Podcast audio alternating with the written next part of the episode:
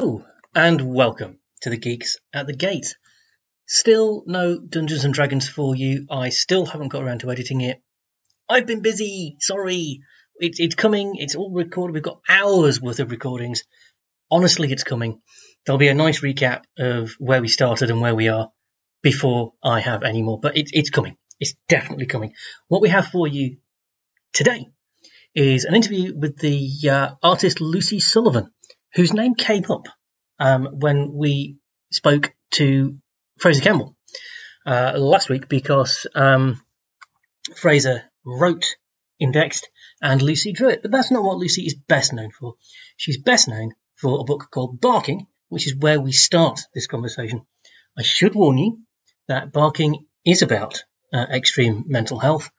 And we do touch in the conversation because both of us have experience of various aspects of mental health and mental ill health that um, we do go off on one a little bit about how terrible the provision of mental health services is in this country at the moment. Uh, I could go off on a rant about it again, but I'm not going to.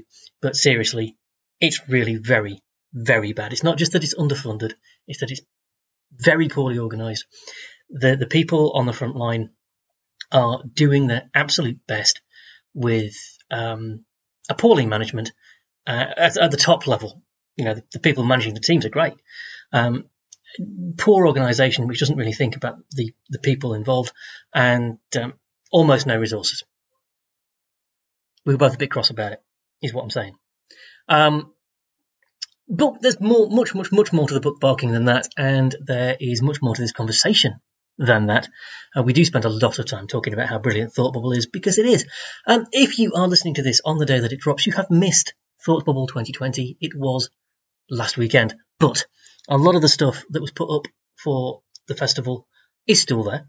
Uh, go to the Thought Bubble Festival website at thoughtbubblefestival.com and have a look at everything. And I will point out at this juncture that tickets are already on sale for Thought Bubble 2021 which, again, as discussed with Lucy in this conversation, is going to be epic. I have got every confidence that we will finally be able to meet people in actual person by then. And um, it's going to be great. It's going to be really, really great. So go and have a look at that. Uh, but for now, shall we get into the conversation with Lucy?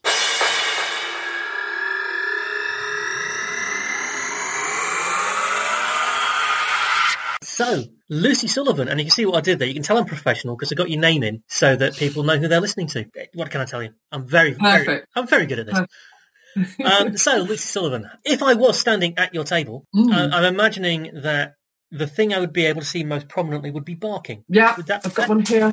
It would be, yeah. I think that would be. Uh, it's the main thing that most people know me for, mm. certainly. Mm. Yeah.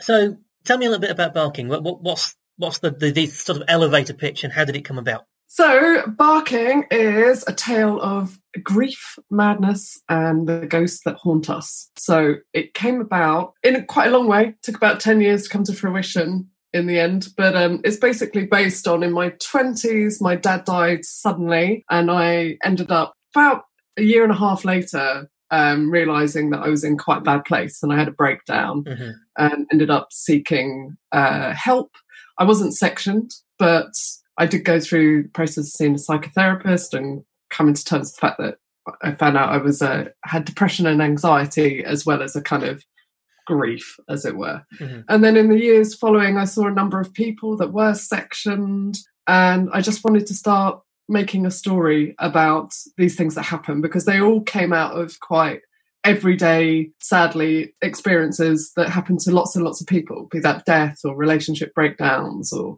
illnesses. And everyone I've known that's gone through this has it's something that happens quite frequently. So I wanted to make a kind of conversation about it and then talk about um, what happens when someone's sectioned because I have quite a few problems with the way that that's dealt with at the moment. So I wanted to talk about that too.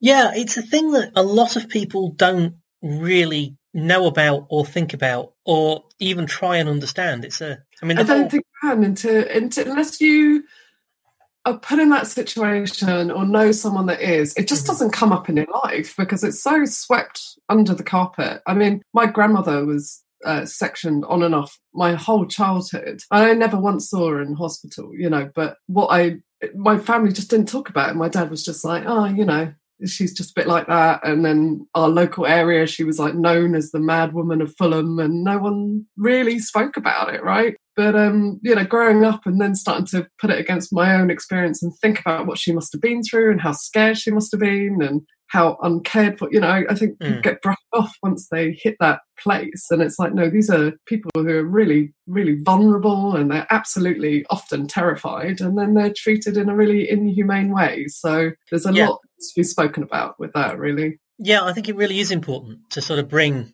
I mean, mental health in general actually is something that's it's beginning to be spoken about. It's beginning Yeah. to be destigmatized, but it is still there. I think that Yeah. stigma. Yeah, people don't want to necessarily talk about it because it's uncomfortable. And I'm not going to lie, Barking is quite an intense book. and it's, Um, it, it, it's the more extreme end of that. And obviously, when you get to a, to a section, and sorry, I, I do have a little bit of a background in mental health, so I, you know, I, Sure, yeah, um, the you know, if you get as far as as as being sectioned, that that is extreme. It, it takes a long, Yeah. it takes a lot to Yeah. get to that point. Nobody talks about that, and no, nobody understands the inadequacies of the system that people are being taken into. And except, I think, the people who've been through it and the people whose job it is to actually administer that. sure, yeah. Um, And I think I, you know, I don't have any problems with the people necessarily working in it because I think there's lots of good people trying to do their jobs. But it is, it's the system, right? It's it's the way it's sort of grown out of bedlam and essentially going to kind of laugh at the freaks into a kind of health service. It just they're improving on something that was awful to begin with instead of just starting afresh. Is the big Yeah, and the whole thing is is, is shockingly under resourced. Yeah, Um, hugely, and even more so now with so many people Yeah. really feeling the impacts of it. It's um, it's astonishing how little money is being put towards it. and and the people the people on the front line i mean if you are sectioned it is likely that you'll be taken away by the police Yeah, yeah. You're. I mean, that's why I've got them in the book. You're Yeah, I mean, sectioned under the, Mental police, Health Act. the police are not equipped to do that No, It's and they not- get no training at all, and um, that's appalling. You know, I, Yeah. I sat on a jury service whilst I was writing barking for a murder trial at the Old Bailey, uh, which Oh. was really intense. i, I imagine Yeah. it was yeah yeah, it was really hard hard to deal with, but it was um it was all about mental health, and I heard from a lot of kind of professionals and psychiatrists and doctors, but the police that had to deal with the perpetrator who was claiming he was suffering from mental health. He was quite clearly lying about the fact that he, he was found guilty and he's been put away for it, but he was quite clearly lying about having a mental health episode and was Mhm. trying to get away with murdering his fiance and hearing the police who really were quite convinced by it because they'd had no exposure. They just thought, well, he looked mad and he was saying mad Mm. things.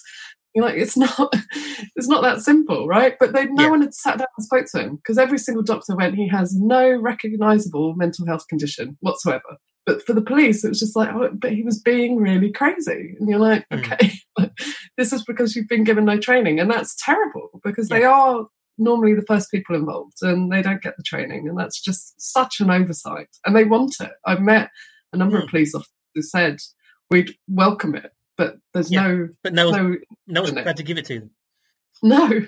and Mhm. and when when these guys you know find themselves in a situation with somebody who is being sectioned then the only place they can take them is the cell Yeah, yeah. And I was Which- going to do that actually in the book, but I thought it would be so convoluted to talk about. So I actually got it where a friend of mine, when she was sectioned, was taken straight to the hospital by the police. that so was it was the yeah, yeah. I think it's often the position you're found in, and because she was a harm to herself, she was taken straight to the hospital. Mm. I think often if you're if you're in a position that looks like you're going to be a harm to other people, then you you're going to go straight into a cell, Yeah. and that is, you know, those are the two things you can be sectioned under. uh, Just that displaying those two things in some way. So yeah, she got very lucky. In fact, both one of them went through the doctors and the other uh, straight to the hospital actually, and the other one went via the police to the hospital. So neither ended up in the police cell. But yeah, it's a whole nother story Mm. that side of it. Because, I mean, the worst, if- if you are in a position where you need to be sectioned,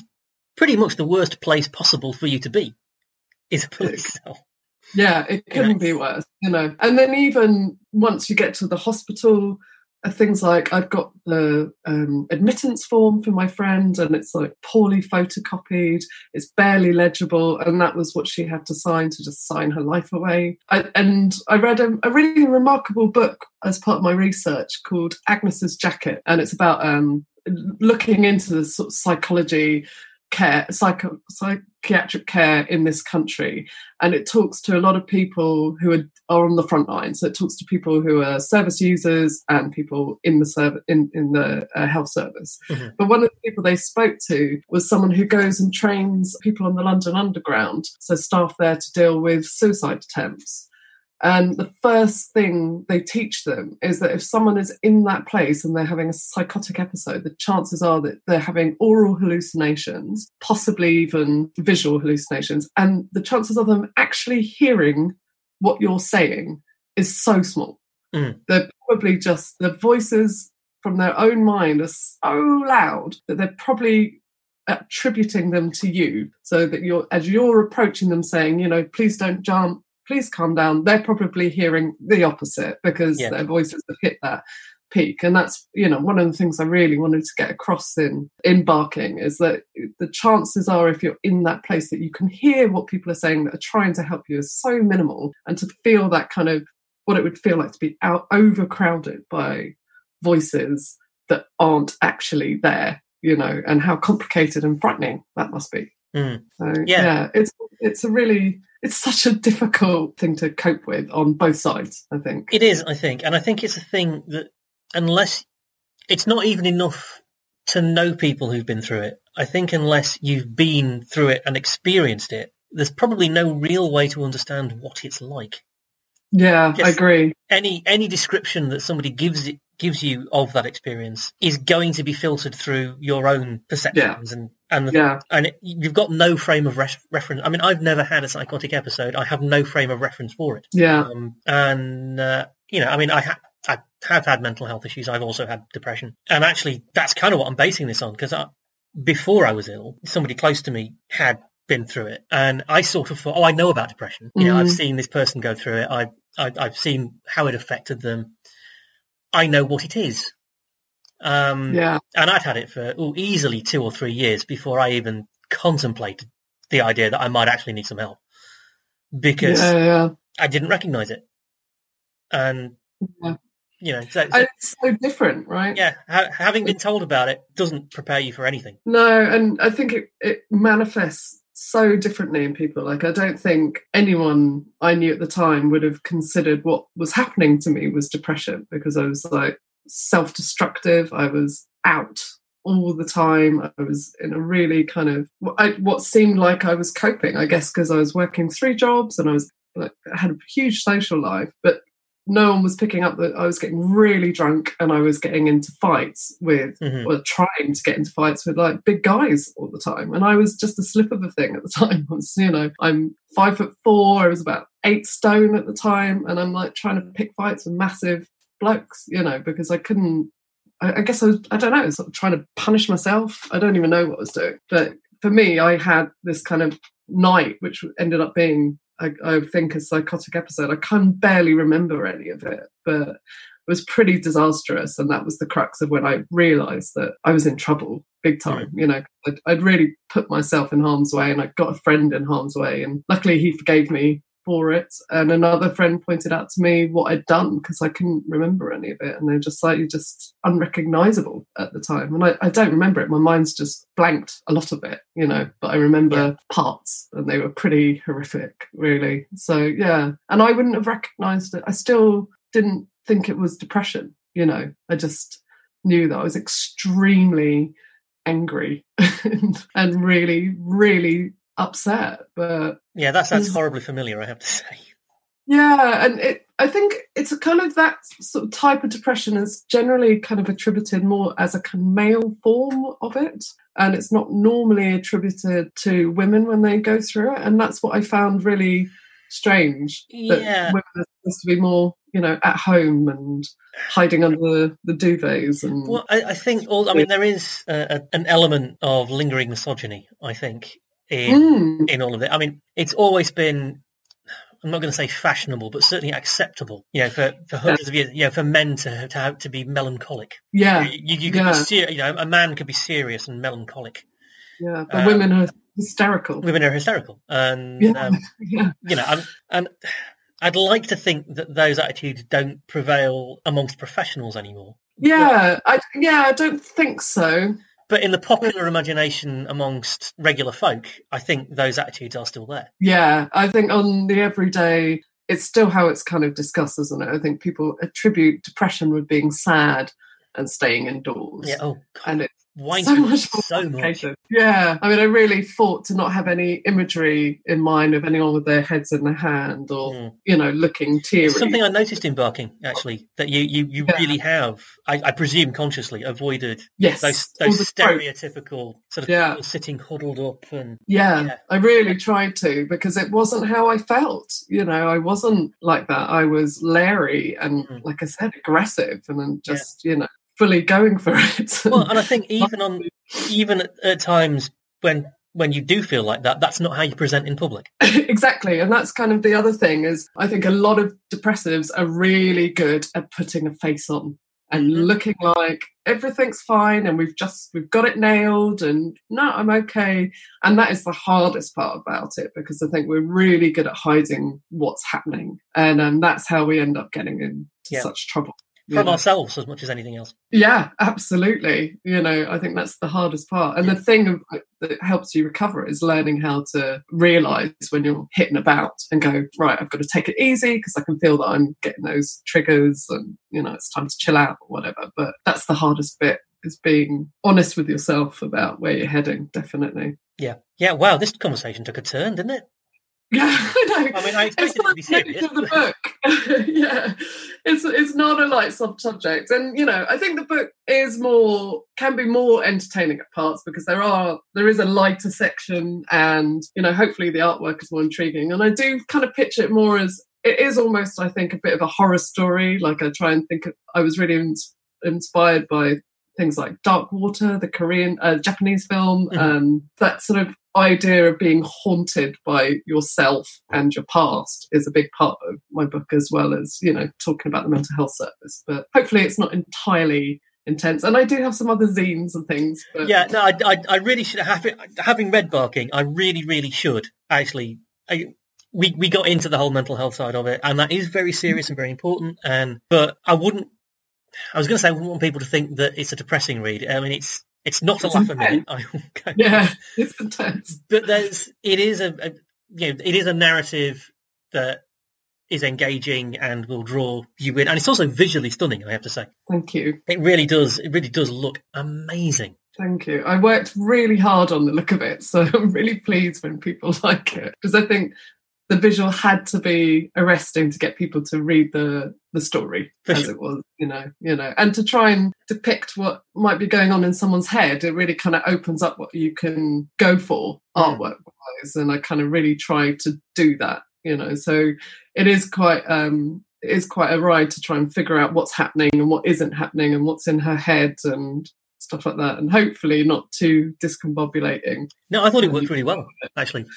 Excellent because it's quite there's quite a lot of quite a lot of surreal imagery in it really. But if you can accept it as happening then then it should work. But it's getting you to just fully grasp from the start Yeah. that some of these things aren't real and some are. You know, I think I think you engage the reader to the point where that's actually quite easy to do from a from a reader's point of view. So amazing. Uh, that's really great to hear so that's barking. But as you say, you do have other things that would be on your table were I standing in front of it. Yeah, yeah. Um, I've just tidied up after my thought bubble expo at home. Um, I do have, so I have some little zines, like things like this. This is one I, we Readers Cut it, so it's called The Grapple.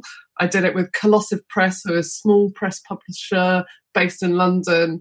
And uh, they got different artists and creators to do a zine each. So they're one page zines and they've got this lovely kind of fold out Oh, to a folds out to a kind of A4 illustration. And all the zines fold out differently. I've got the whole stack here actually. Sorry for the rustling. Um, that's okay. It, it's it's good foley work. it's giving you the feel, right? So, you know, there's like Olivia Sullivan, she did one. Uh, Sean Azzopardi, Jane Gibbon Murphy. So they've all done different ones. And actually, some of them, they were meant to fold out in a Turkish way, but I got too complicated with my design and they ended up having to do that. So um, these ones all fold out to this beautiful kind of Turkish map Oh, that's nice. scenario.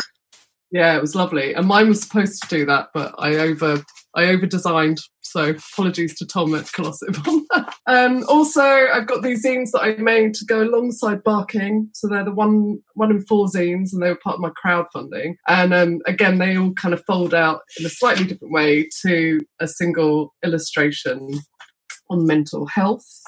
Um, I would have had probably something as a link to Indexed, which is on my website, um, which is a lo-fi sci-fi that I've drawn for Fraser Campbell. And I've actually, left- I've actually just spoken to Fraser. Ah, right. So we did that. Uh, just finished the Kickstarter, and we're sending that off to print this week. I think. Um, I think that's what he said. Yeah.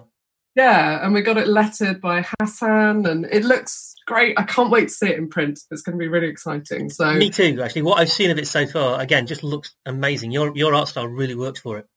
Oh, it was so much fun to do, and it, that genre, that kind of lo-fi sci-fi, is absolutely my bag. Like all my favourite films are from that genre. So Mm. when Fraser was looking for an artist after it was originally going to be Anna Redman, and she had to drop out for her uni stuff. And um, when he looked for an artist, I was just yeah, hundred percent in, and it was just lovely to work with Fraser. He's a good guy and a really nice writer to work with because he kind of just lets you go for it and doesn't restrain you. And that's a real pleasure, actually. So, yeah, I would have had a, a link to that. And then I've got some prints that are kind of.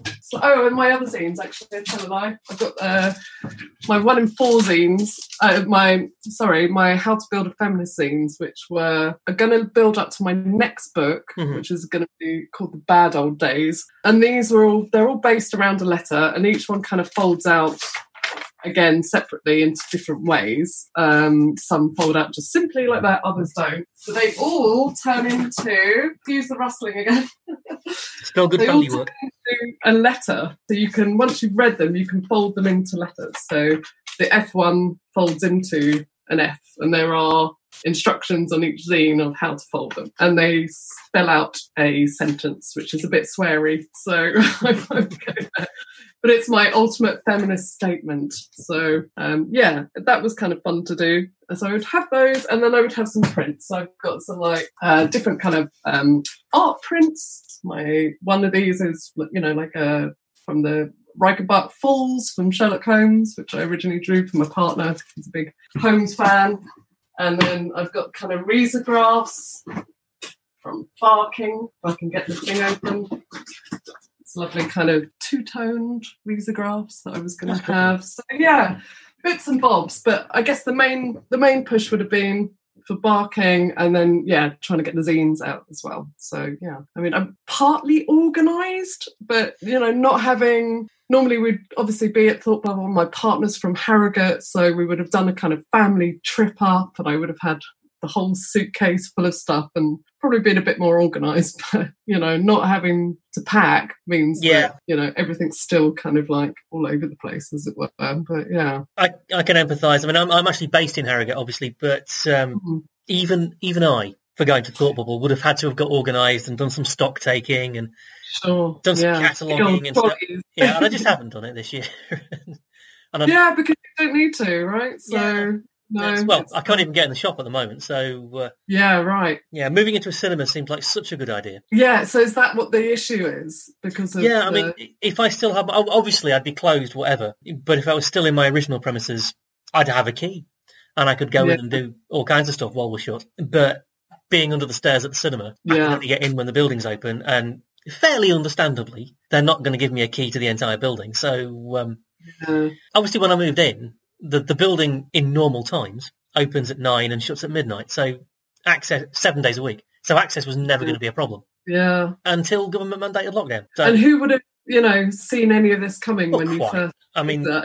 You it's just nobody nobody saw this coming. Um, no. I, I think you couldn't have written it and believed it, even in comics. People would have been like, "Don't be silly." yeah, no, I, th- I think if you had, if you if you twice, if you'd written 2020 as a as a as a as a comics pitch, you would be told it was far too far fetched. Yeah, yeah, that would never happen in real life, and no one would let it happen twice. Yeah, Yeah. it's um, yeah. It's, Well, um, fingers crossed it gets to the stage where you can go back soon. I mean, the you know the concept of a uh, vaccine is really exciting for everyone. I- really nice. we'll get that. I'm optimistic for Thought Bubble 2021. Me too. I think it's going to be epic. I, I think Harrogate won't know what's hit it. It's it gonna be- I mean- weird.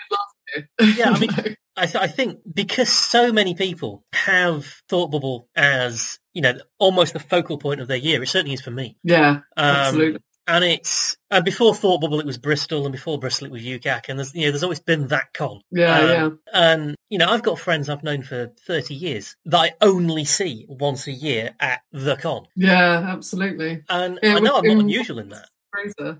No, I think that's normal. And it, I had a chat, a kind of thought bubbles sort of Google Meet with um, Bucky, PM Buchan, um, Lyndon White, John Pearson, and uh, we met Connor and Knudsen from Dark Horse and stuff, and we're just all chatting, and Sarah Gordon. And Lyndon was like, you know, Thought Bubble is essentially our Christmas party, and we're not getting that this Mm. year. It's like our, our annual Christmas party where we get together at the end of the year and everyone celebrates, and and it's that you get to see your collaborators and like because Yeah, Fraser's in Scotland and I'm in London, and you know we're just talking on Zoom and on Skype and stuff, and it's the chance we would have had to kind of catch up. Yeah. I mean, I'm quite glad to not have the hangover that I had last year There's that. after seeing Fraser.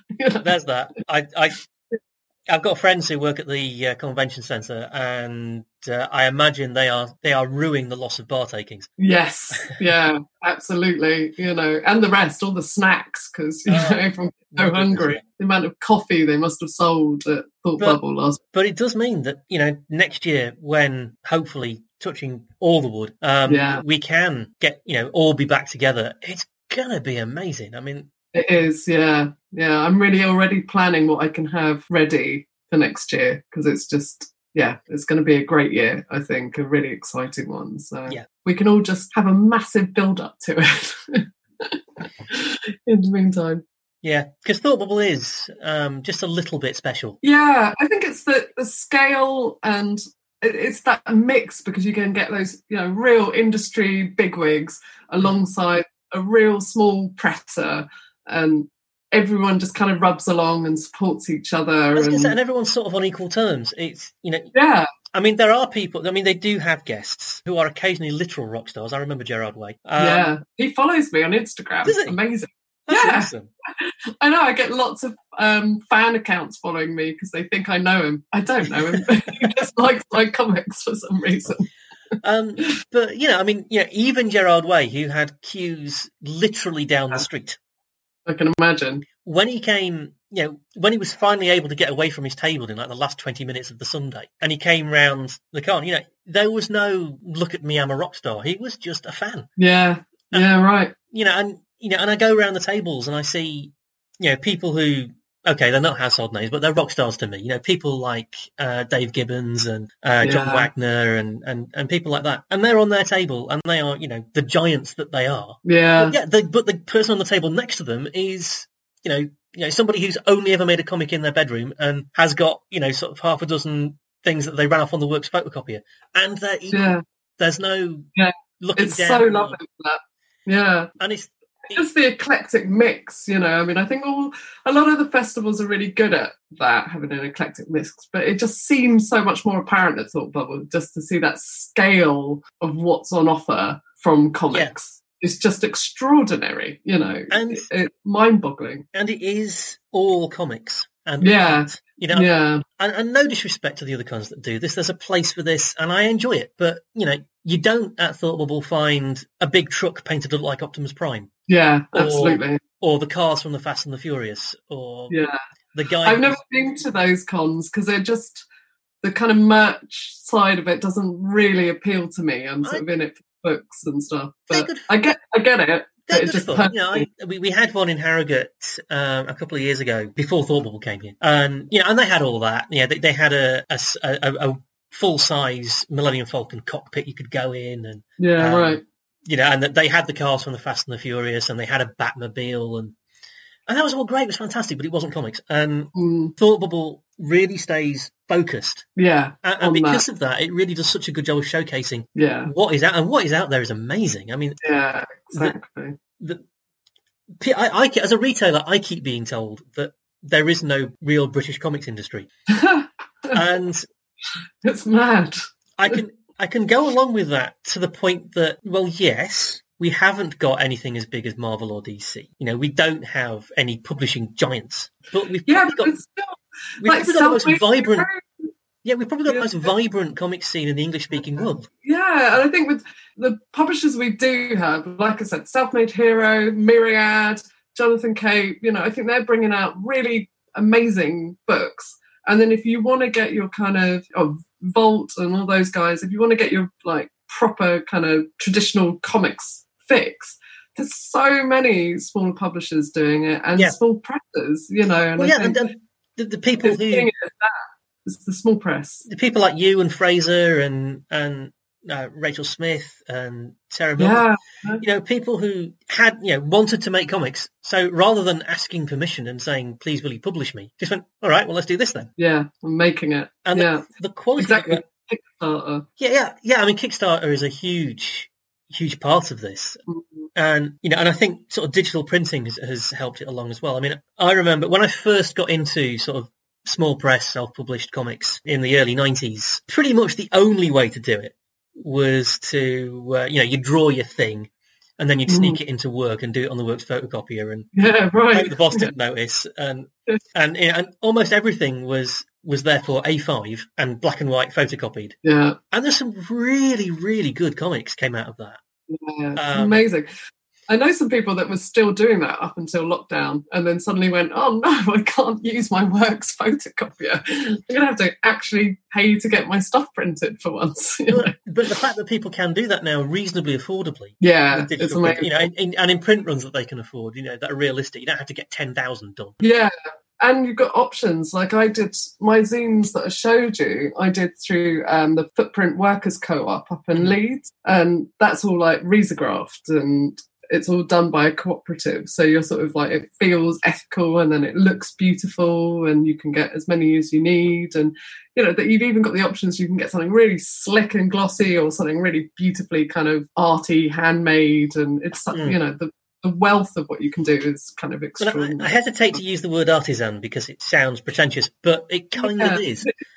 Yeah, because they're kind of one off, you know. Yeah, and it, it and that level of care that goes in, it means that you know, from my point of view, again as a ret- not just as, but actually from my point of view as a retailer in this instance, there was a time when your small press self-published stuff kind of got relegated to a corner because it, you know, it Mm. looked amateurish and you didn't want it front and center. So you know, a lot of retailers and put it sort of you know, to one side sort of thing, and it was almost ghettoized. But Yeah. now, I mean, the the production values on on everything is so high, I can put it on the main rack next to your Marvels and your DCs and your images and your vaults because the production values are as high. It looks that good. Yeah, And, absolutely.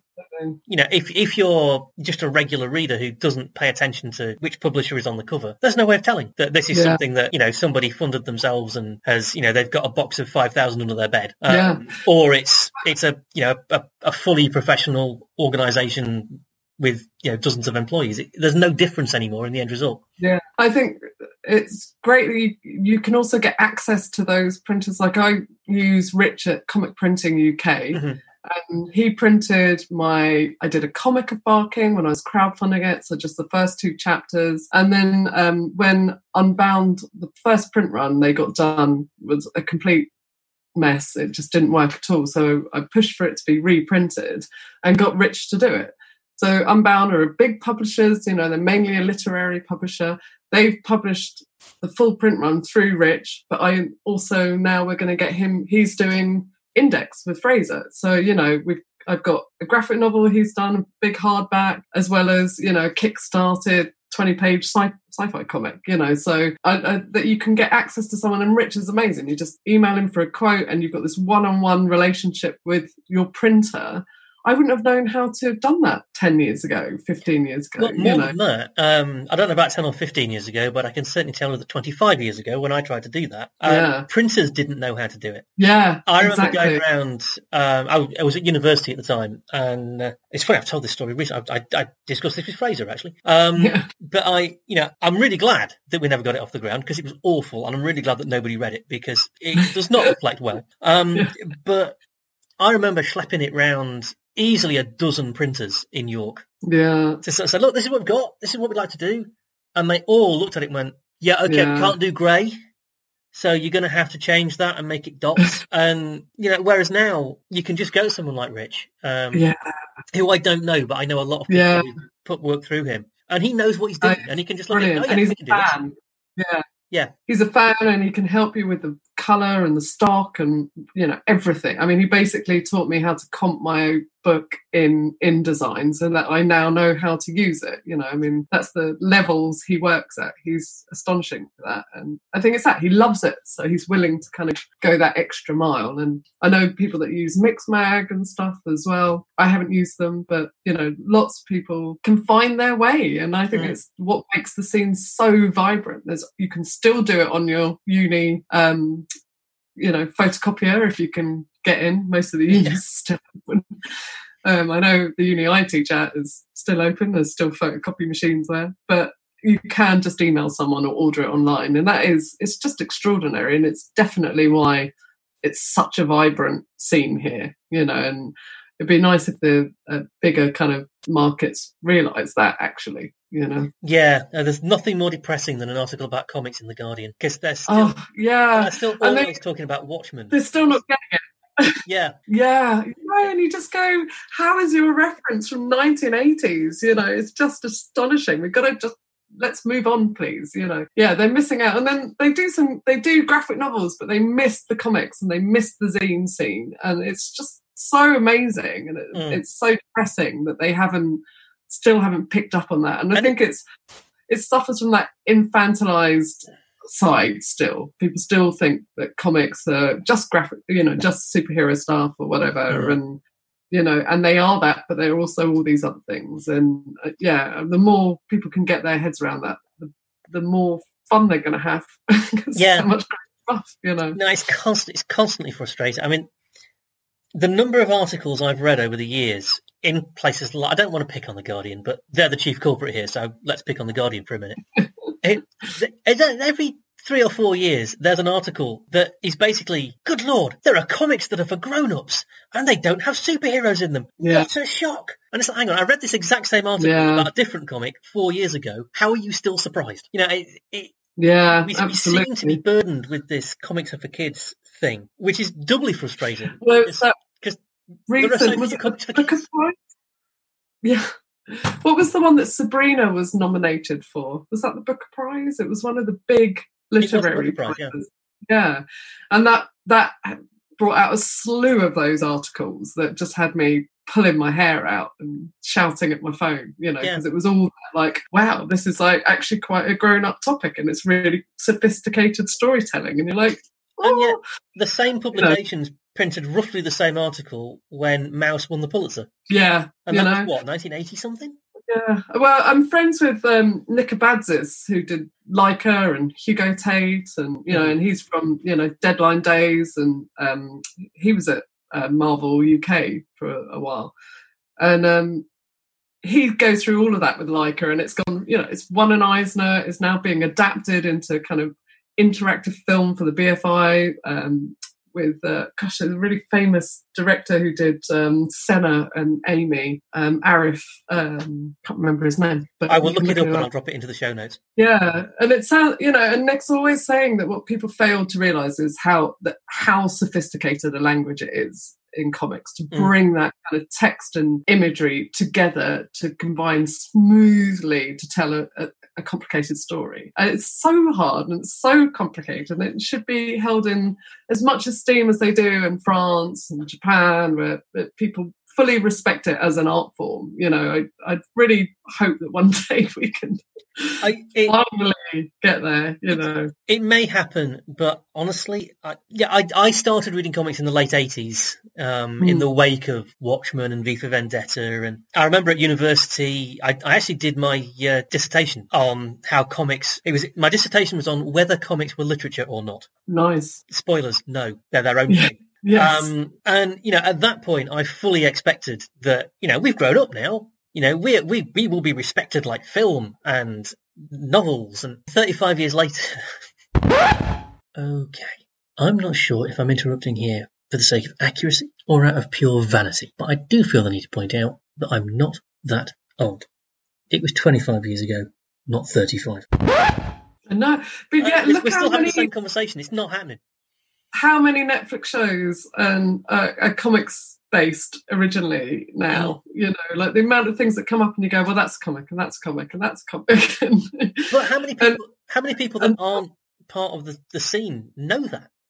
yeah, I was teaching at a uni recently, and um, what were the two things I was? I was like asked these remarkable questions where I'm taking it as a compliment that they didn't know how old I was. I'm in my 40s, so I, I know a few things about this. And one asked me if I'd heard of the Umbrella Academy comics, and it was just like, uh, yes. I mean, that's not even that old. What was the other one who said to me? Oh, did I know who H.R. Giger was, and had I heard of the Alien films?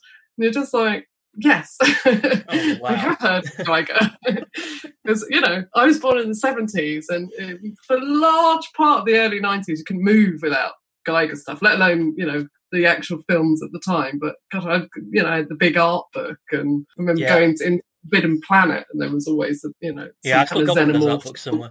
Yeah, but even like Hellboy, you know, I bought those when they first started getting collected. I've got Hellboys from the nine, mid nineties, you know, Yeah. and oh, that's more my era. I think I started nineties. Really, I was reading comics. I grew up in a pub, so there was always like the bartenders were always leaving stuff around that I probably shouldn't have read.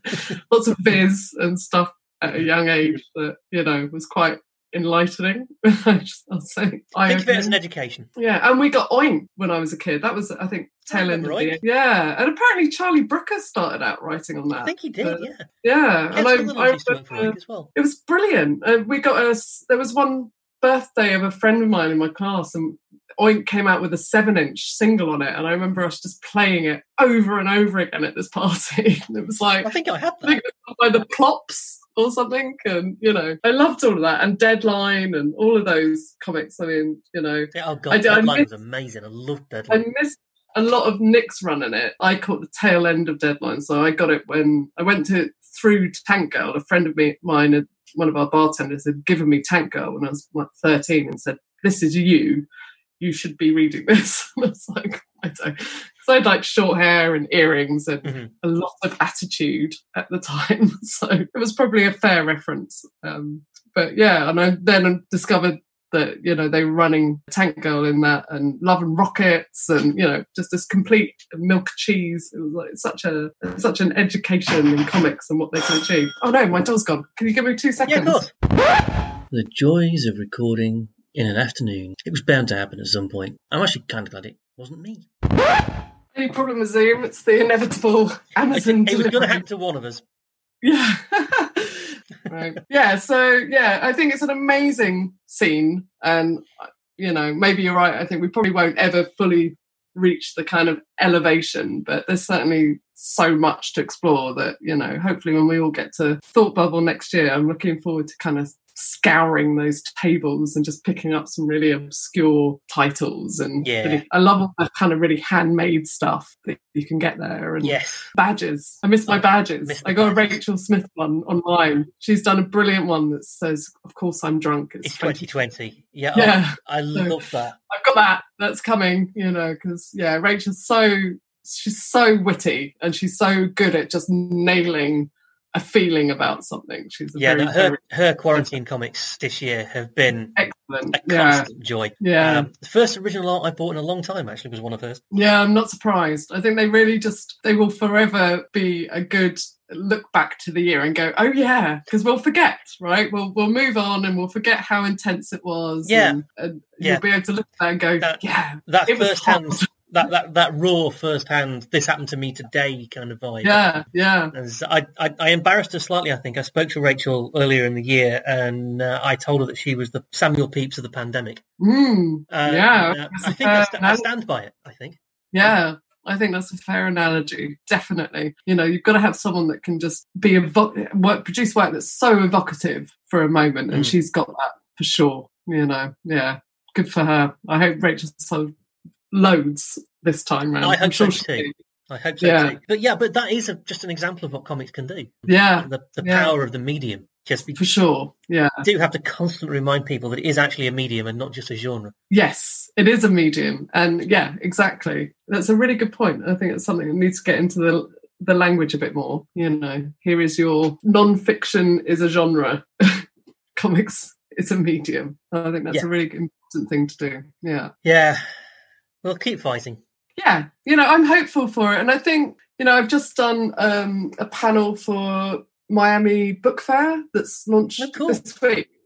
Yeah, so I was the only British creator on there. The rest are all American creators, and alongside people from like um, Drawn and Quarterly and Fantagraphics and stuff like that. So it was really amazing to do it, and it was chaired by Joan Hilty, who uh, she was editor at DC for a while, and Oh, she yeah, yeah, yeah, I have heard of Nickelodeon. Yeah, it was really great. It was all about graphic medicine. So it's like A. Andrews, who does her book, uh, their book is about queer, disabled comics and like how to, basically how to have sex as a disabled person. And it's like a really, really informative but funny. Something Comic else that nobody that. talks about.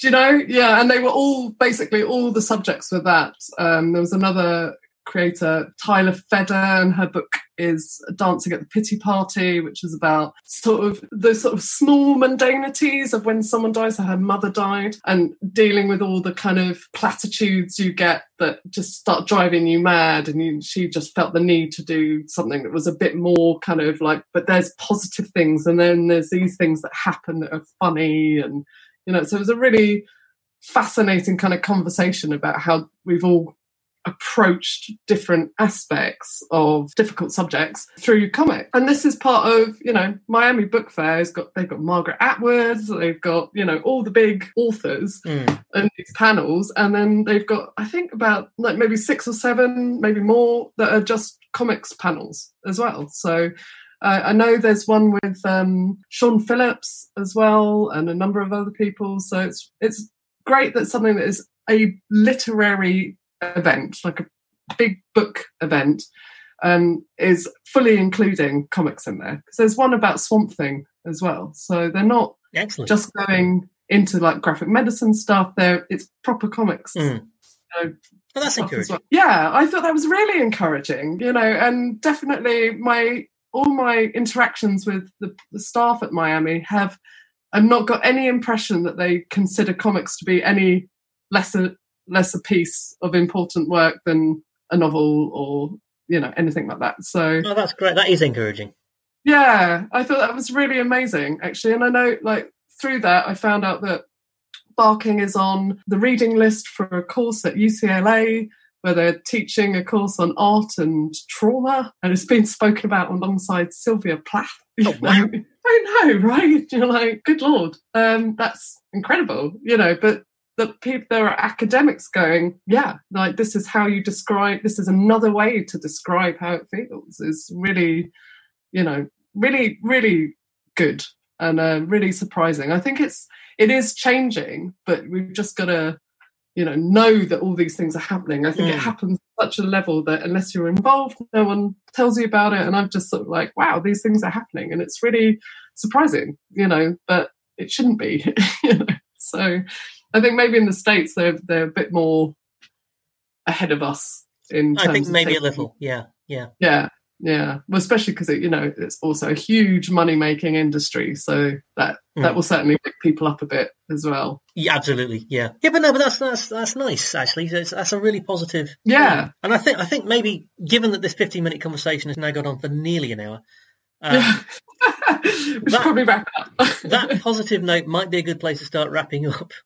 Yeah, um, for sure. So, where can people find you on the old social medias and, and the interwebs and such like if they want to come and buy your book, which they really should do because it's awesome? Thank you. Uh, yeah, um, at Lucy Sullivan UK on Twitter and Instagram and Facebook.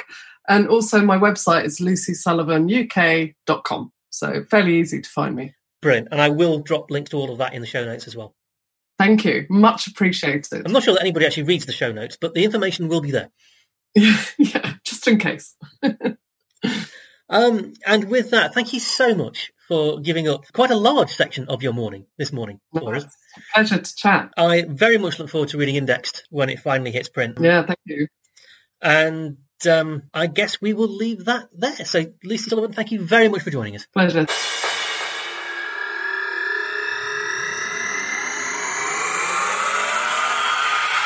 And there we have it. Um, that's it for this edition of the Geeks at the Gates. I'm still going to tease you with a little bit more D and D this week before the next scheduled episode. But you know, it might happen. It might not happen. It all depends how much editing time I actually have available.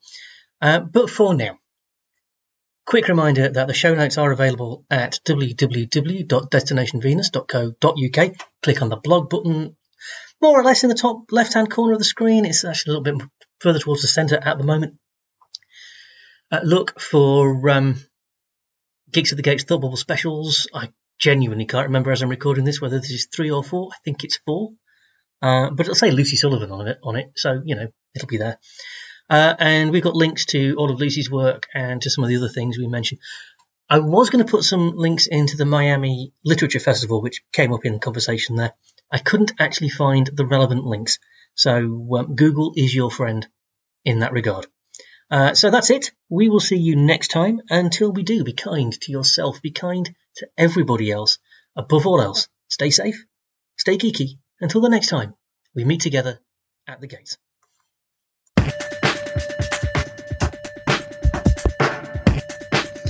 Thank you for listening to the Geeks at the Gate podcast.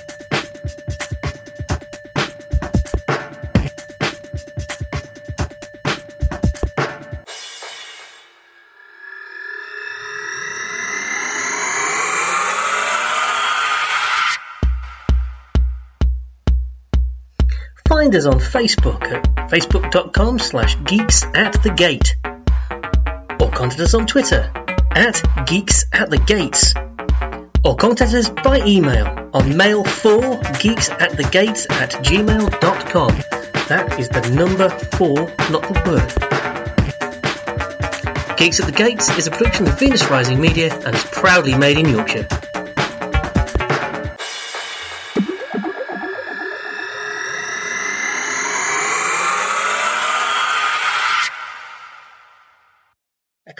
I did a proper professional sign off there. It was very professional.